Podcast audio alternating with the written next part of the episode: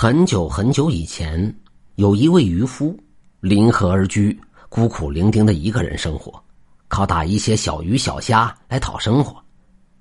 这一天傍晚，渔夫结束了一天的工作，一进门看到一个影子从眼前一闪而过，仔细一看，一只一尺长的黄皮子正躲在房子里。渔夫见状要赶他走，只见那只黄皮子坐起衣来，一拜一拜的。眼睛里一闪一闪有泪光，渔夫看了一看，心里想到：“人说黄皮子有灵性，今天看到他一拜一拜的，肯定是有事让我帮忙。”遂问道：“你今天拜我，是不是有事要求我呀？”谁知那黄皮子竟然开口说了人言，拜了一拜，说道：“我乃修炼二百年的黄鼠狼。”就栖身在一里外的枯柳树的树洞中，我家一家五口，父母兄弟因为没渡过天劫，全都被天雷给打死了，只有我侥幸逃脱。明日午时又是我的天劫，如果能逃过此劫，我必将修成人身，得道成仙。渔夫点了点头说：“哦，原来是这样。”可是我又怎么能帮你度过这场劫难呢？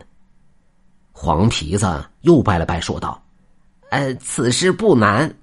明日午时之前，您只要到我栖身的树下坐着就行，别的什么也不用做。渡了此劫，定报答于您。”渔夫答应了请求，黄皮子转身走了。回过身来，又拜了一拜，消失了。第二天午时之前，渔夫来到柳树下，拍了拍树，说：“我来了。”树里传出声音：“您坐到树下就行，一会儿天雷就到了，千万别乱跑，天雷不敢打你的，只要过一个时辰就好了。”渔夫闻言坐了下来，功夫不大，天上飘来一片乌云，停到了柳树上空，接着。就是电闪雷鸣的，一个闪电接着一个闪电，全都打到了柳树周围，柳树一点事儿都没有。原来天上的雷神也知道，雷打了柳树，渔夫也会没命，可以避开了。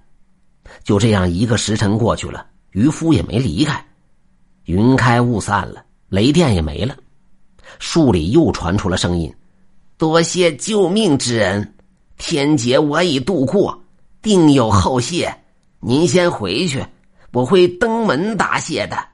渔夫听言，也就离开了。